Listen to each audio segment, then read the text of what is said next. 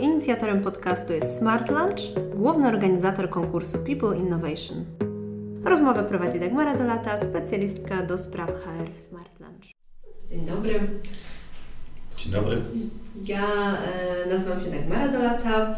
Mm, inicjatorem podcastu jest Smart Lunch, czyli główny organizator konkursu i konferencji People Innovation. I dzisiaj mam przyjemność gościć w siedzibie Smart Lunch e, pana Łukasza Szmule, czyli doświadczonego menadżera, mentora, coacha, trenera biznesu który na co dzień zarządza międzynarodowym zespołem e, w szwedzkiej firmie e, Trade Doubler. Łukasz określa się jako lider dobrostanu, jako kreator poczucia sensu w miejscu pracy. Mm, No i Łukasz też reprezentując Trade Doubler został tegorocznym zwycięzcą konkursu People Innovation organizowanego przez Smart Lunch. Nasza dzisiejsza rozmowa będzie dotyczyła projektu Smart Working Policy, który głosem kapituły konkursowej oraz gości konferencji został wybrany jako najbardziej innowacyjny projekt HR-owy e, wdrożony w 2022 roku. No i realizacja projektu to nie tylko wdrożenie 6-godzinnego e, trybu czy dnia pracy, nie tylko elastyczność co do czasu i miejsca pracy, ale też wypracowanie w organizacji całego planu pracy i mm, programu budowania zaangażowania, kultury doświadczenia, e, kultury odpowiedzialności i tak naprawdę transformacja całej firmy. Mhm, tak, zgadza się. Dzień dobry Państwu. E, Dziękuję za e, w ogóle zaproszenie i bardzo się cieszę, gdyż uwielbiam Wrocław i z wielką przyjemnością się tu znalazłem.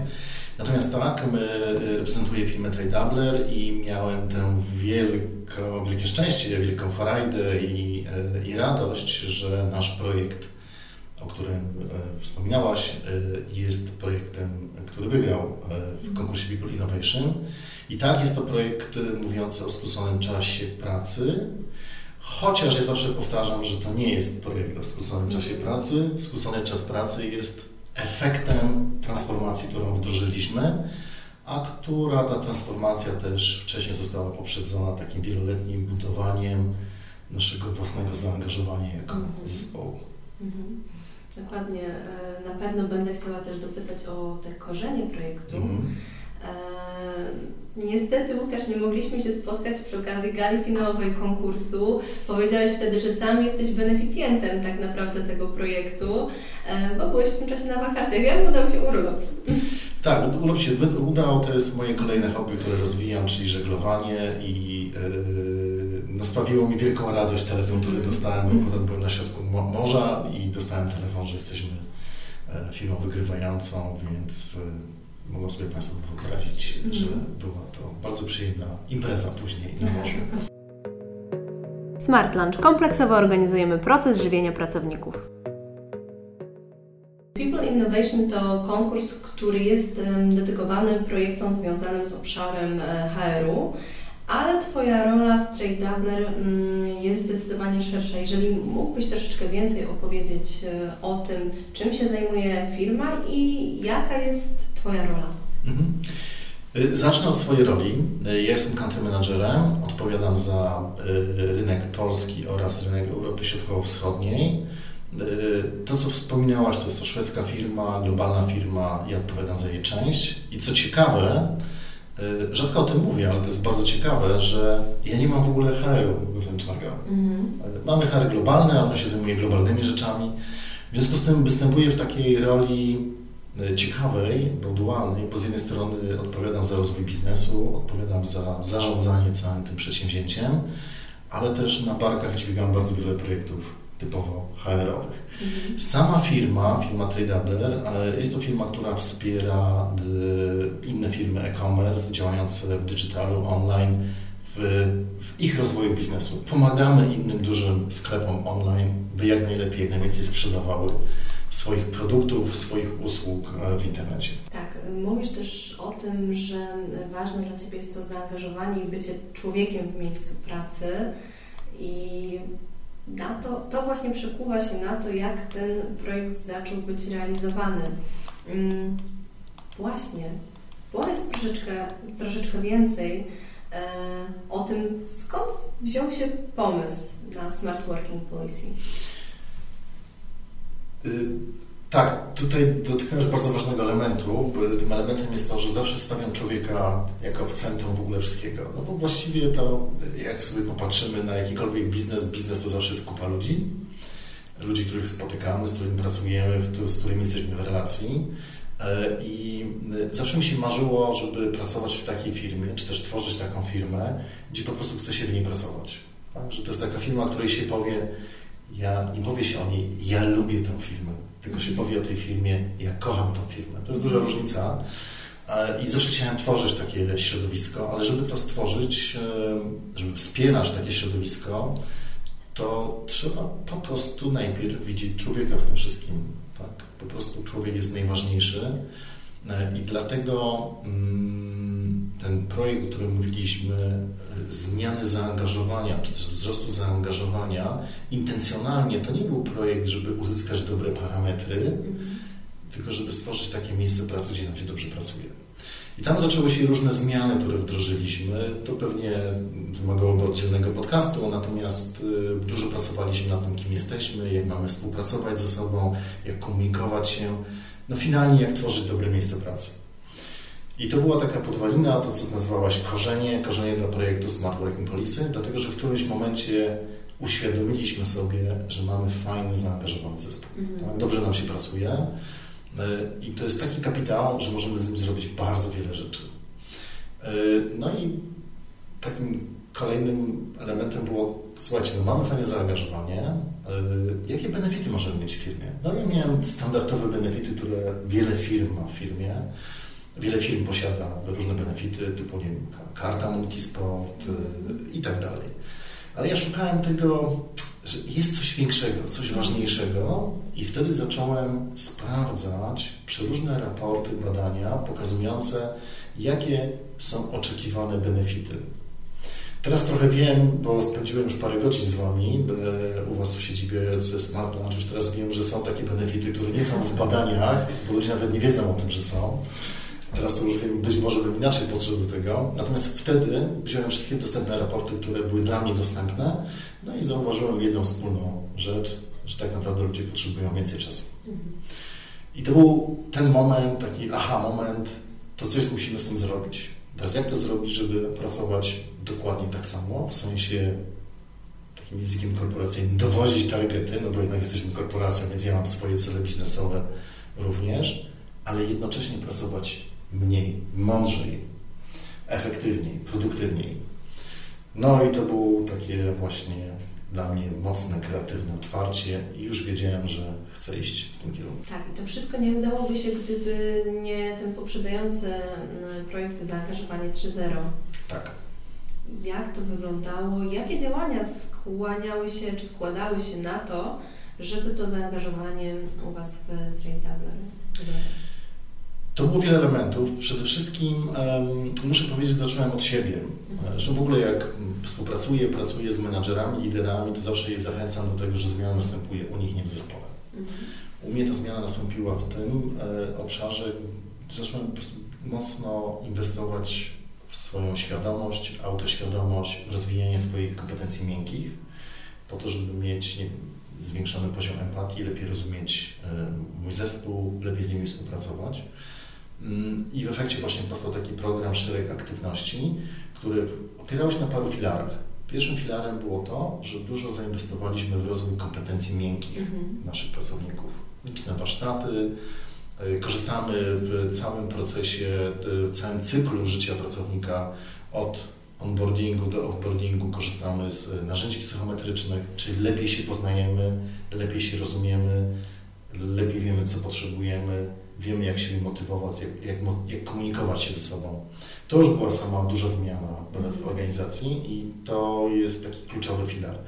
Innym z filarów, który wspierał to zaangażowanie, to jest budowanie takiej kultury informacji zwrotnej, gotowości na informację zwrotną. Kolejnym filarem, y, w ogóle chyba od tego powinienem zacząć, że w ogóle musieliśmy zbadać to zaangażowanie. Mhm. Więc dla mnie to już była duża zmiana, że wprowadziłem bardzo taki wieloletni cykl badań zaangażowania, korzystając z różnych narzędzi. E, de facto korzystamy samo, badamy samo zaangażowanie, ale również badamy kulturę organizacyjną i jak ona się zmienia. Na podstawie tych badań, czy też wyników tych badań, generowaliśmy rozwiązania, które miały zmieniać naszą rzeczywistość. Tak? No bo jak ma się wyniki badania, to, to się wie, co nie działa, mhm. albo co powinno lepiej działać. I się koncentrowaliśmy na tych rzeczach, które powinny lepiej działać i zespołowo, licznymi warsztatami e, poprawialiśmy no, nasz byt w organizacji. E, więc już na tym etapie wypracowaliśmy pewną formułę współpracy takiej warsztatowej, gdzie wspólnie projektowaliśmy to, co chcemy zmienić, ale uwaga, też ważne było to, że pracownicy sami też brali odpowiedzialność za tę zmianę. Czyli kształtowała się już powoli nasza kultura odpowiedzialności. Znowu wracam do licznych szkoleń, e, liczne rozwiązania z zakresu właśnie kompetencji miękkich e, i chyba to były takie główne filary, mhm. które e, tworzyły ten program zaangażowania. On trwał w sumie 4 lata. Powiedziałeś o budowaniu odpowiedzialności w trakcie programu mm, Zaangażowanie 3.0, programu, który trwał 4 lata. Ta odpowiedzialność wydaje mi się, że była też kluczowym elementem przy samym wdrażaniu projektu, e, w którego wdrażanie mm, bardzo duży czynny udział brał cały zespół. Tak, to byłby istotny element sukcesu tego projektu. Mhm. Ja mam głębokie przekonanie, że nie da się stanąć przed zespołem i powiedzieć, słuchajcie, od jutra pracujemy nie wiem, 4 dni w tygodniu albo 6 godzin dziennie. Yy, no bo to brzmi jak super przepis na piękną katastrofę. Yy, ale mam przekonanie takie, że jak się do takiego projektu zaprosi wszystkich członków zespołu i da się im przestrzeń do tego, by czy zapewnić im, że jest przestrzeń do tego, żeby coś zmieniać, tylko wy mi powiedzcie, co należy zmienić. I ja tak sobie myślę, że jest taka y, pewna super technika bycia dobrym liderem. Tą super techniką to bym nazwał technika nie wiem. E, czyli takie naprawdę z pokorą, e, z wycofanym ego podejście do każdego tematu i uświadomienie sobie tego, że jako lider nie znasz odpowiedzi na wszystkie pytania, dużo nie wiesz, ale pracownicy, którzy są, naj, którzy są najbliżej problemu, oni znają rozwiązanie już, wiedzą. Więc wystarczy powiedzieć, ja nie wiem, ale to wy mi powiedzcie, jak to zrobić. Oczywiście y, trzeba w ramach tej kultury odpowiedzialności wziąć też odpowiedzialność za to, co się za chwilę usłyszy, tego, czego nie wiesz i coś zrobić z tym.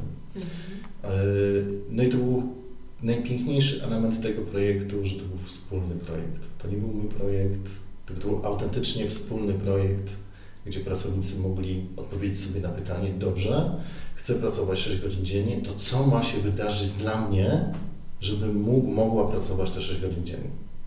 Mhm. E, opowiadałeś też o tym, że sam projekt został wdrożony na kilka miesięcy przed pandemią. E, zastanawiam się, jakie towarzyszyły Wam obawy przy wdrażaniu tego projektu? Obaw było wiele.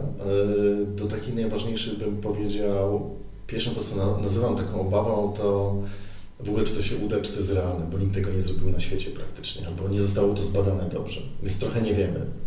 No to sama obawa sama z siebie, chyba związana trochę z odwagą, e, ale to jest oczywiście obawa.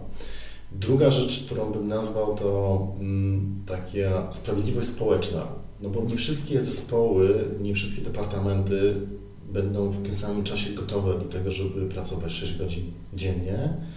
Więc w związku z tym może się okazać tak, że ktoś będzie miał myślenie takie, ok, ja mam więcej zadań, to jak to jest, żebym te więcej zadań zrobił teraz w 6 godzin, a ktoś nie ma mniej zadań.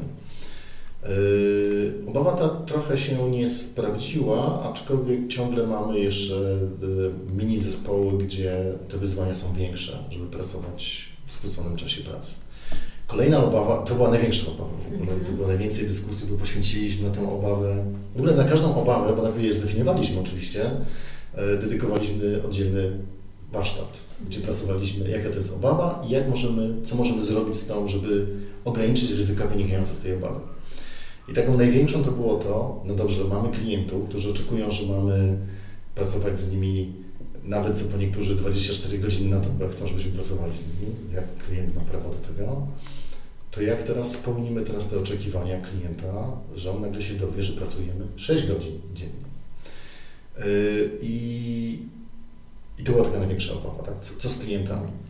Były też inne obawy, były takie wyzwania prawne, gdyż polskie prawo pracy trochę nie sprzyja takim projektom, więc to też musieliśmy ten temat uchwycić.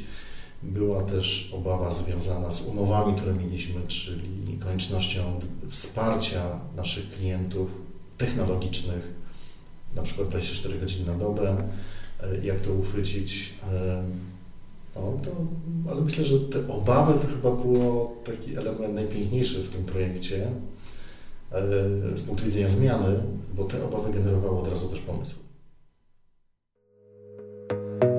Smart Lunch kompleksowo organizujemy proces żywienia pracowników. Mówiąc o tym projekcie, najpierw wspominamy właśnie o tym 6-godzinnym e, trybie pracy, e, również o pełni uwolnionej pracy hybrydowej o możliwości mm, e, elastycznego czasu pracy, czy mm, w ogóle zespołach decydujących o, tej formie pracy hybrydowej, ale tak naprawdę w projekt wchodzi też dużo takich rzeczy związanych z tym cyklem pracy dzień do dnia. Mhm. Jak chociażby 30-minutowe spotkania. Tak. Yy, tak, ten projekt jest bardzo złożony, bo to tak naprawdę znowu powtórzę, to nie chodzi o skrócony czas pracy, tylko o taką pracę, żeby mniej pracować, znaczy wykonywać te same zadania w bardziej efektywny sposób, krócej. No takim punktem wyjścia, takim wyzwalaczem trochę też w myśleniu o tym projekcie było to, że pojawiło się wiele badań pokazujących, ile czasu marnujemy w pracy. Mhm. To są bardzo dokładne badania i są nawet tacy naukowcy, którzy twierdzą, że my efektywnie pracujemy tylko przez 2 godziny 53 minuty. Cała reszta to jest albo zmarnowany czas, albo niedziałające procesy, procedury, nieefektywne spotkania i tak każdy sobie może teraz stworzyć własną listę tego, co mu przeszkadza, żeby wykonywać efektywnie e, swoją pracę w ciągu dnia. 2 godziny 53 minuty, to daleko do 8 godzin. Mm-hmm. I mm, no właśnie, i na przykład jednym z pomysłów, który się pojawił jako jeden z pierwszych pomysłów na to, żeby efektywniej i lepiej pracować, krócej pracować, to było koniec z bezsensownymi, długimi spotkaniami. I to właściwie następnego dnia już wprowadziłem. Wprowadziłem bardzo brutalną zasadę. Każde spotkanie wewnętrzne nie może trwać dłużej niż 30 minut. Ale znowu, żeby to się udało, to musieliśmy dokładnie ustalić, co się musi wydarzyć, żeby spotkanie trwało 30 minut. I mamy listę reguł. Reguła pierwsza, jeżeli nic nie wnosisz do spotkania, albo się to spotkanie nie interesuje, to nie uczestniczysz w tym spotkaniu. Reguła druga, tych reguł jest 12. Kolejna reguła to jest taka, że i przemyśl trzy razy, kogo zapraszasz na spotkanie. Mhm. Tak? Kolejna reguła, jeżeli kogoś nie ma z, zaproszonych gości, a muszą być, spotkanie się nie może odbyć. Musisz się przygotować do spotkania. Musi być bardzo dokładnie ustalony cel spotkania oraz jaki ma być efekt tego spotkania. Jeżeli go nie ma, to nie warto robić spotkania. I musi się zmieścić 30 minut, co oznacza, że materiały do spotkania wszyscy pracownicy biorący udział mają dostać przed spotkaniem. I teraz kolejna rzecz, pamiętajmy, że przed pandemią mm-hmm. wprowadzili zasadę, że każde spotkanie musi być nagrywane. Po to, żeby gdyby jednak ktoś był, kto nie może być obecny w spotkaniu, a go to bardzo interesuje, mógł sobie odtworzyć, co było ustalone na spotkaniu. E, no i myślę, że każdy z Państwa, który słucha ten podcast, jak sobie teraz wyobrazi, ile ma spotkań w ciągu tygodnia, w ciągu miesiąca, ile tych spotkań wcale nie musiało być, albo ile z tych spotkań mogło być efektywniejsze, to proszę zobaczyć, ile czasu każdy z nas by zyskał. Mówisz o tym, że, że takie podejście evidence-based jest dla Ciebie ważne, a hmm. Postawa takiego badacza. Opowiedz trochę więcej o tym, co i jak mierzycie w, w projekcie. Mhm. Projekt od początku chciałem, żeby był w modelu evidence-based, bo uznałem, że to jest na tyle przełomowy projekt, że warto sprawdzić, jak on będzie działał. I tutaj dla mnie to były dwa główne cele związane z takim podejściem do tego projektu. Pierwszy to jest taki, żeby mm, no, adresować te wszystkie obawy, tak? czyli badać, czy to, co nam się wydaje, że jest obawą, żeby przełożyć to na fakty, czy to się faktycznie dzieje, czyli sprawdzić, jak zmienia się organizacja w czasie tej transformacji. E, a drugi cel, który miałem, to tak podskórnie czułem, że to jest na tyle ciekawy, fajny projekt, że jak się uda, to będzie się czym dzielić ze światem. E, dlatego od początku e, ten projekt był zakomunikowany w pierwszej fazie jako projekt badawczy. Zobaczmy, co się wydarzy, a jeśli wydarzy dobrze, to kontynuujemy ten projekt. I wybraliśmy kilkanaście kluczowych wskaźników dedykowanych pod ten projekt, sprawdzających, jak się nam zmienia organizacja. Wiele z tych wskaźników jest bardzo oczywistych, takich jak, nie wiem, czy zmieni nam się EBITDA, czy zmieni nam się E, NPS naszych klientów czy partnerów biznesowych, jak zmieni nam się poziom zaangażowania, albo jak zmieni nam się ENPS, czyli poziom rekomendacji miejsca pracy. E, z takich e, innych ciekawych pomiarów to jest to, bo ten projekt był związany z tym też, żeby trochę nam się fajniej żyło na świecie, to jest to na przykład ile, o ile spadnie nam ilość dni chorobowych w skali miesiąca. I to bardzo dokładnie mierzymy. To jest kilkanaście tych wskaźników. Każdy z tych wskaźników ma swoje subwskaźniki i od początku mierzyliśmy, sprawdzaliśmy, mieliśmy ustalone też cele, jakie ma osiągnąć dany wskaźnik, więc uchwyciliśmy bardzo wiele elementów i właściwie już trafili przez te kilka lat, bo ten, ten projekt żyje cały czas. To jest taki projekt, gdzie jego się nie da wdrożyć, zapomnieć, tylko on jest cały czas wdrażany. Cały czas badamy, co się dzieje i cały czas szukamy tych wszystkich rzeczy, które nie pozwalają nam albo utrudniają nam E, pracę w mniejszym, w krótszym e, czasie. E, powiedziałeś, że mierzycie również NPS. U Was on wynosi 81. To jest skala po prostu niesamowita. To jest wynik na skalę światową. Teraz w, Polsce i na całym świecie ten wskaźnik spada. Tak, to było jedno. Zresztą w ogóle od początku mieliśmy bardzo wysoki wskaźnik zaangażowania, mierzony różnymi metodami. E, natomiast ten wskaźnik 88, e, 81 e, punktów jest no, niebywały mhm. i plasuje nas w top, nie wiem, 1% firm na świecie. I no, to jest niesamowite. Mhm. Dzięki też temu w tym roku certyfikowaliśmy się, jeśli chodzi o certyfikację Great Place to Work. Ta certyfikacja też wymaga pełnego audytu organizacji i też badania zaangażowania. E, I tam e, nasz wynik, który uzyskaliśmy, uplasował nas, nie dość, że dostaliśmy certyfikację, to też zajęliśmy drugie miejsce w Polsce z tym wynikiem. Więc to o czymś świadczy, że no widzę korelację pomiędzy krótszym czasem pracy, a wysokim poziomem zaangażowania. Mhm. Czy jest przyczyna i skutek? Tak. Pokazują to z kolei inne nasze wskaźniki kluczowe tego projektu. Mhm. E, od wdrożenia projektu mówiłeś o tym, że zmieniła się również struktura zatrudnienia, że udało Wam się zmniejszyć lukę płacową. Mhm. Yy, tak, yy, mamy zmniejszoną lukę płacową, ona dalej istnieje, ona nie jest duża, bo to jest 5% i ona raczej wynika z tego, że dużo osób przyszło, no, zatrudniliśmy sporo nowych osób o innym poziomie wynagrodzenia, natomiast ta luka płacowa była związana z płcią, to znaczy kobiety wyszło w którymś badaniu, które robiliśmy, a teraz od regularnie trzech lat badamy dokładnie poziom e, naszego wynagrodzenia w, w organizacji versus wynagrodzenie rynkowe oraz to, czy mamy tę lukę, czy nie. I faktycznie na początku projektu ta luka była większa e, i e, jednym z elementów, chociaż to trochę działo się samoczynnie, to nie było tak, że było bardzo świadome, natomiast wydarzyło się tak trochę odpryskiem w tym projekcie, że zwiększyła się ilość kobiet na stanowiskach kierowniczych w moim mhm. zespole tej chwili to jest ponad 50, ponad połowa kobiet, ponad połowa stanowisk menedżerskich to są, zajmują kobiety.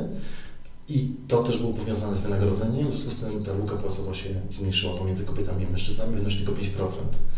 A są badania w Polsce pokazujące, w zależności od badania, że ta luka wynosi między 30 a 60%. Mhm. Rozmawiasz na pewno na co dzień z ludźmi, z którymi pracujesz. E, jakie jeszcze widzisz rezultaty, które ten projekt przyniósł? Oprócz tego, że oczywiście widzę je w tych, e, mm, w tych wskaźnikach, które ustaliliśmy, na przykład takim wskaźnikiem jest poziom retencji, czyli poziom rotacji pracowników. Retencja u mnie od 3 lat w mojej organizacji to jest 100%. Nikt nie odszedł z ostatnich 3 lat. Proszę pamiętać, że my działamy na rynku bardzo konkurencyjnym, bardzo większość firma wskazuje wysokie rotacje, bo działamy na rynku digitalowym, gdzie naprawdę rotacja jest bardzo duża. U mnie ta rotacja jest 0, czyli retencja mam 100%. E, I to jest niesamowity wskaźnik w ogóle. Mm, ale widzę też wiele innych y, dobrych rzeczy, że nie wiem, patrzę jak zmieniają się moi pracownicy, jak zmienia się ich życie tak na co dzień, że mają czas na, na swoje pasje, mają czas na swoje rodziny, mają czas na szkoły, na uczenie się dodatkowe. Nawet co po niektórzy wykorzystują te uwolnione dwie godziny do tego, że mają dodatkową pracę, bo chcą się rozwijać w czymś, w jakichś innych kompetencjach. Więc to są takie nienamacalne wprost wskaźnikowo rzeczy, ale które widzimy na co dzień. Mm, to właśnie zadowolenie, y, na to wygląda, że po prostu poprawia się jakość, jakość życia y, każdego z nas. No, niech Państwo sobie, niech każdy z Państwa sobie wyobrazi teraz, że od dzisiaj kończy pracę dwie godziny wcześniej na przykład. Co to zmienia? A mogę Państwu powiedzieć fajną historię. Kiedyś byłem na takiej na konferencji TEDx i przed wystąpieniem e, prowadziłem rozmowę z e, młodym człowiekiem, który pracował dla agencji reklamowej i opowiedziałem mu o tym projekcie skróconego dnia pracy. To, co zobaczyłem w jego oczach, to zobaczyłem przerażenie. Co ty taki przestraszony jesteś? Ja mówię, ty Łukasz. Ja po prostu nie wiedziałbym, co zrobić z tymi dwoma godzinami ekstra. To pokazuje trochę, jak zapętleni wszyscy jesteśmy w tej pracy, jak praca nam trochę układa życie, a to można trochę zmienić, tak? że można mieć e, to dobrze wszystko ułożone, żeby i w pracy było sensownie, i w życiu prywatnym było sensownie. I to są właśnie te nie, nieżalne rzeczy. Ale równie ważne. Yy, no, nie wiem, czy nie najważniejsze. Nawet, albo nawet ważniejsze, dokładnie. Mm. dokładnie. Chciałam jeszcze troszeczkę wrócić do, e, do tego zaangażowania i do tych czynników jednak mierzalnych. Z racji tego, że w trakcie prezentacji finałowej mówiłeś o tym, że jesteście w trakcie kolejnego badania zaangażowania.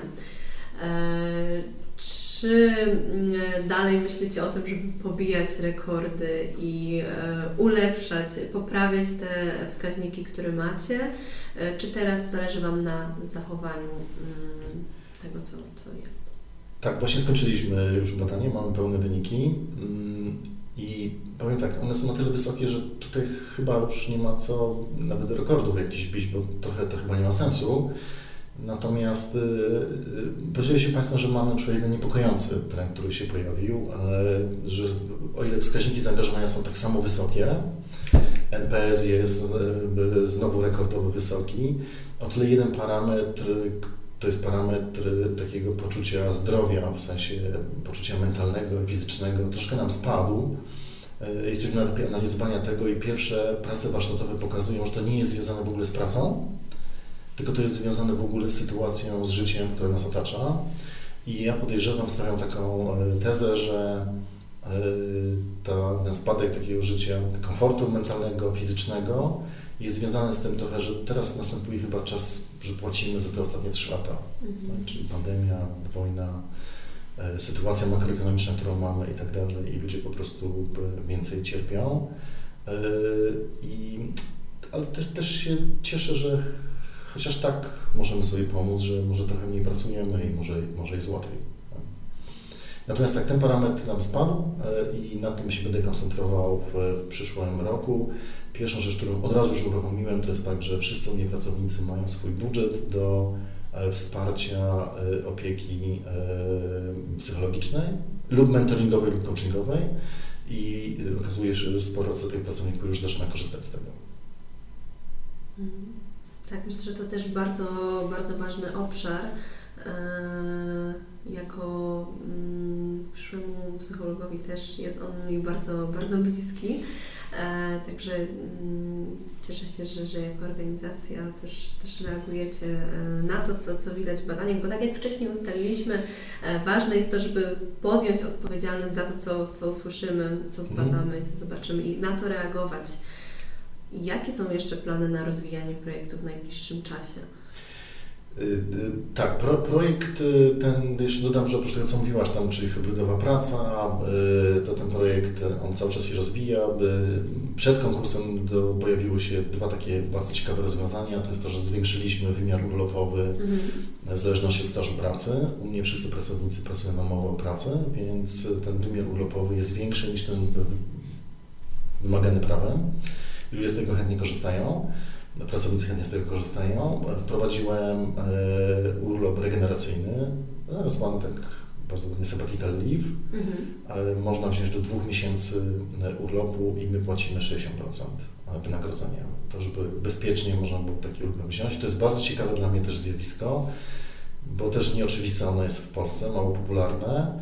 Natomiast już mamy pierwsze osoby, które już wróciły z tego urlopu i bardzo zachęcam tych pracowników, żeby się dzielili, co przeżyli przez te dwa miesiące, jak się przygotowywali, w czym im to pomogło i tak dalej, po to, żeby zachęcić innych pracowników, ale też, żeby sprawdzić, czy ten mechanizm w ogóle dobrze działa.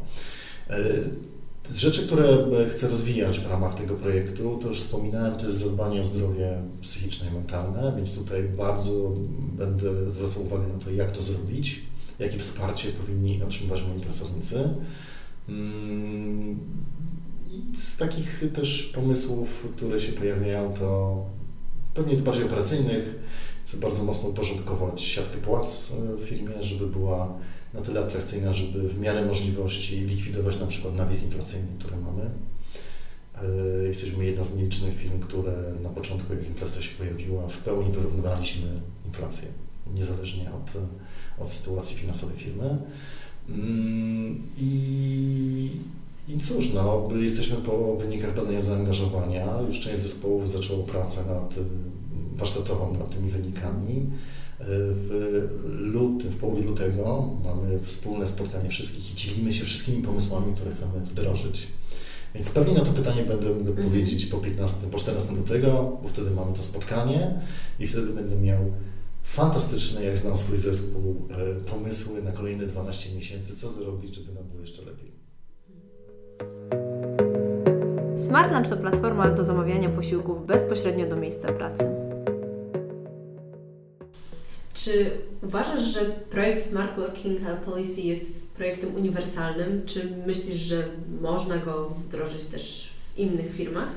Jako proces jest projektem uniwersalnym, jako efekt niekoniecznie. Mhm. Mówiąc o procesie, mówię to, że ja zachęcam wszystkich, żeby naprawdę pracowali ze swoimi pracownikami i rozmawiali z nimi i działali z nimi, co zrobić, żeby było lepiej. Natomiast, y, i to mogą być bardzo różne efekty, mhm. niekoniecznie skrócony czas pracy. Natomiast y, czy jest uniwersalny, by 6-godzinny by dzień pracy? Pewnie są takie organizacje, że to jest trudniejsze, to jest trudne do zrobienia, więc na ten moment podejrzewam, że nie, chociaż mam głębokie przekonanie, że w przyszłości tak. I okazuje się, biorąc pod uwagę, co się dzieje na świecie, jak się pojawiają ciekawe pomysły czterodniowego tygodnia pracy, że to, co myślałem, że to jest daleka przyszłość, na to wygląda, że wcale taka daleka ona nie jest. Więc może się okazać, że mm, jest to uniwersalny pomysł, ale muszę zaznaczyć jedną rzecz y, i to często powtarzam, bo to, to pytanie się często pojawia do mnie. Uważam, że nie jest dobrym rozwiązaniem wprowadzanie systemowego rozwiązania jak skrócony dzień pracy, ale uważam, że dobrym rozwiązaniem jest to, żeby dać przestrzeń do tego, prawno-legislacyjną, żeby organizacje same doszły do tego, jaki model jest najlepszy. To tak z mojej strony. Mhm. Więc proces jest absolutnie uniwersalny, dotyczy wszystkich rzeczy, wszystkich aspektów działania organizacji. Efekty mogą być bardzo różne.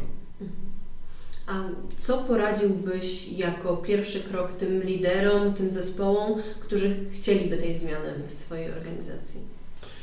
Y, poradziłbym, y, zacznijmy od liderów, tak? Poradziłbym to, żeby naprawdę sprawdzili, po co chcą to zrobić. Znaczy, to jest ważna intencja.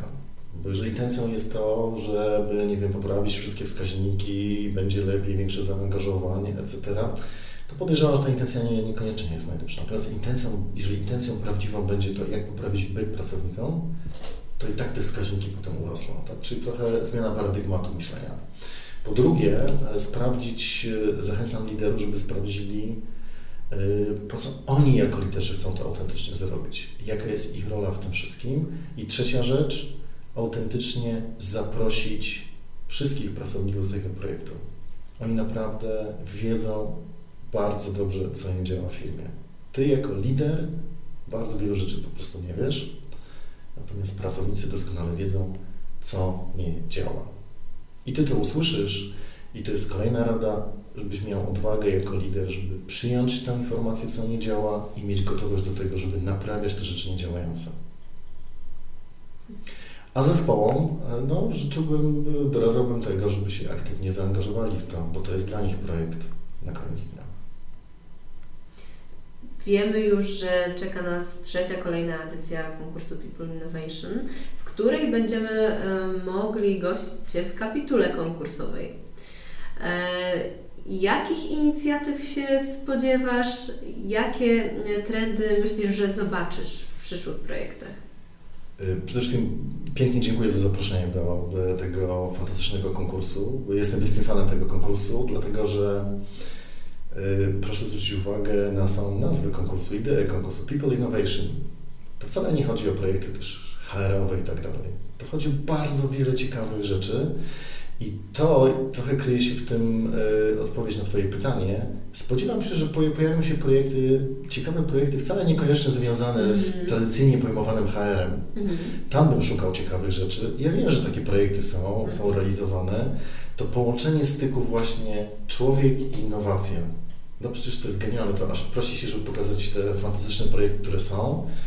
Więc myślę, że będzie rósł e, odsetek zgłoszeń, które będą, nie, będą typowymi zgłoszeniami HR-owymi, chociaż mogą być zgłoszone przez HR oczywiście, natomiast dotykające tak naprawdę istoty naszego funkcjonowania, bycia człowiekiem i tak. Innowacja i człowiek, no, fenomenalne.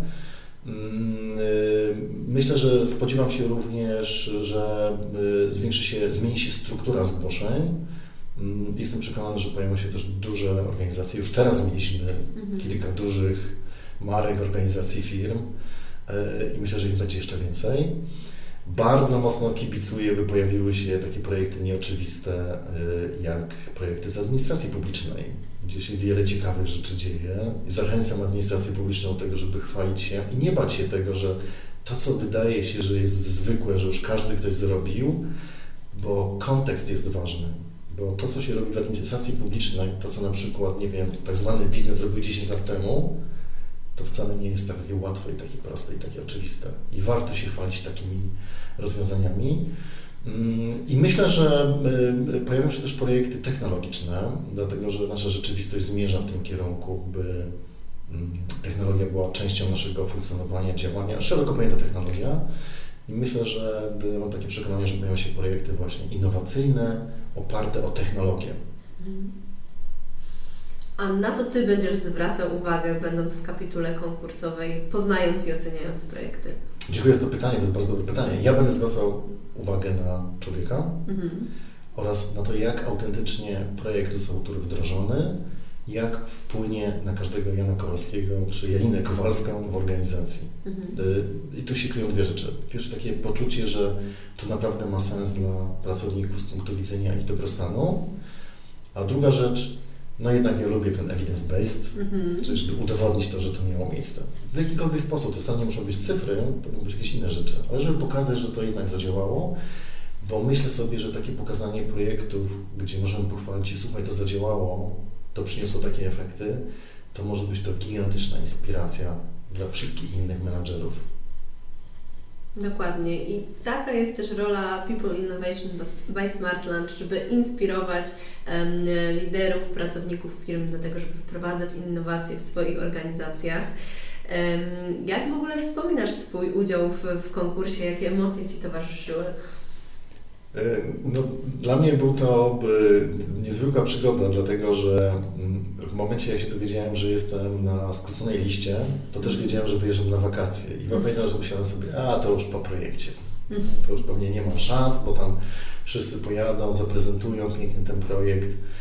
Ale myślę sobie, już skoro już tyle wysiłku daliśmy, żeby dać zgłoszenie, rozmawiałem z Tobą, czy możemy film wysłać Postanowiłem nakręcić film e, i e, pokazać go. Zresztą, jak pewnie pamiętasz, film był nakręcony w konwencji takiej, że od razu powiedziałem jedno ujęcie, tak jakbym był na tej konferencji. Nawet łącznie z przesuwaniem slajdów. W związku z tym chciałem oddać jak najbardziej to, jakbym to zrobił na konferencji. I z te emocje miałem takie mieszane, bo z jednej strony miałem takie poczucie, że odbieram sobie szansę pokazania tego projektu na żywo na konferencji, e, a z drugiej strony oczywiście nadzieję, że to jest fajny projekt natomiast jak zobaczyłem listę 20 projektów, potem 10 najlepszych projektów, to w, miałem swoich faworytów, bo były tam bardzo dobre projekty, niektóre, które naprawdę trzymałem kciuki za nie. Pozdrawiam te 10 projektów teraz. Yy, I, no i byłem chyba tak, fascynacja, jak ten nasz projekt plasuje się versus yy, te pozostałe projekty, które były bardzo dobrej jakości. Tak, więc Myślę, że fascynacja, nadzieja. E, no i też byłem w trybie wakacyjnym, więc wiesz, było to mocno zabawowe. Nie powiem, jakie było potem party na naszej jachcie, jak, jak się dowiedzieliśmy, że pierwsze miejsce zajęliśmy. A um, powiedziałeś o tym, że było kilka projektów, które też Cię Mhm. zainteresowało. Um, jeżeli mógłbyś uchylić rąbka tajemnicy, które to były projekty? Czy e, coś Cię zainspirowało do e, też działań w swojej firmie? E, tak, były takie trzy szczególne projekty. Pierwszy projekt to był projekt też uznanego czasu pracy, Mhm. firma IT. Mm, Ten projekt o tyle był fascynujący, bo ja go od początku obserwowałem, jak wpadli na pomysł na to, żeby zrobić coś takiego i bardzo dokładnie to zbadali. E, Nie wiem, co zabrakło, że nie wygrali, bo to był jeden z trzech moich faworytów. Natomiast to był bardzo dobrze opisany case i, i tam też dużo inspiracji wziąłem dla siebie, co ja mogę poprawić w swojej organizacji. Drugim takim projektem to była firma Crowley, ale to, to wy- wynika nie z samego chyba projektu, tylko z tego, że y, trochę znam tą firmę, wiem ile, jakie oni tam cudowne rzeczy robią. Yy, Nawet sobie tak myślę, że być może gdyby inny projekt zgłosili, to by wygrali ten konkurs, bo naprawdę tam się dużo ciekawych rzeczy dzieje i rozwijany zespół jest fantastycznie, bardzo, w sposób taki, który jest bardzo mi bliski. Więc to, to moje emocje związane z tym projektem nie były związane z samym zgłoszeniem, tylko z tą, jak postrzegam tę firmę. Piękny projekt z administracji publicznej, pani rzecznik. Yy, Kibicowałem temu projektowi. Mhm. E, Nieoczywisty projekt, projekt, chociaż oczywiście w oczywisty sposób e, brzmiący. No i oczywiście świetny projekt dużej organizacji, jaką jest OSHA. e, To był taki naprawdę bardzo dobry projekt. Myślę, że, że kolejny rok będzie obfitował w jeszcze większą mnogość inspiru- inspirujących, innowacyjnych projektów. Jak sam powiedziałeś, czasami te drobne działania w firmach już wprowadzają innowacje. Mhm. No ja mam głębokie przekonanie, że o innowacji trzeba myśleć jako o małych rzeczach. Bo jak się myśli o jakichś wielkich rzeczy, to często to jest tak duża rzecz, że niewiele można z tym zrobić. Mhm. Ale duże innowacje napędzane są małymi innowacjami. Mhm. Więc te projekty, które pokazują nawet te małe rzeczy są bardzo, bardzo wartościowe. Ja ze swojej strony zachęcam wszystkich, którzy naprawdę mają coś fajnego do pokazania, do pochwalenia się, żeby po prostu to zgłosić do konkursu. Nawet nie tylko po to, żeby by wygrać ten konkurs, czy być w top ale po to, żeby naprawdę pokazać projekty, które ja głęboko wierzę, że zmieniają świat na lepsze. Ja również przyłączam się do mm, e, właśnie tej zachęty, żeby z każdym e, innowacyjnym projektem, z każdym projektem, który przyczynił się do tego, że pracuje Wam się w Waszej organizacji po prostu lepiej, przyjemniej, zgłaszać się do przyszłej edycji konkursu. Ja jeszcze raz bardzo dziękuję Ci Łukasz za rozmowę. Oczywiście gratuluję pierwszego miejsca w konkursie. Trzymam kciuki za kolejne innowacje. Po więcej inspiracji wszystkich słuchających zapraszam e, do linków w opisie naszego podcastu, w którym e, możecie znaleźć e-book z finałowymi projektami w People Innovation.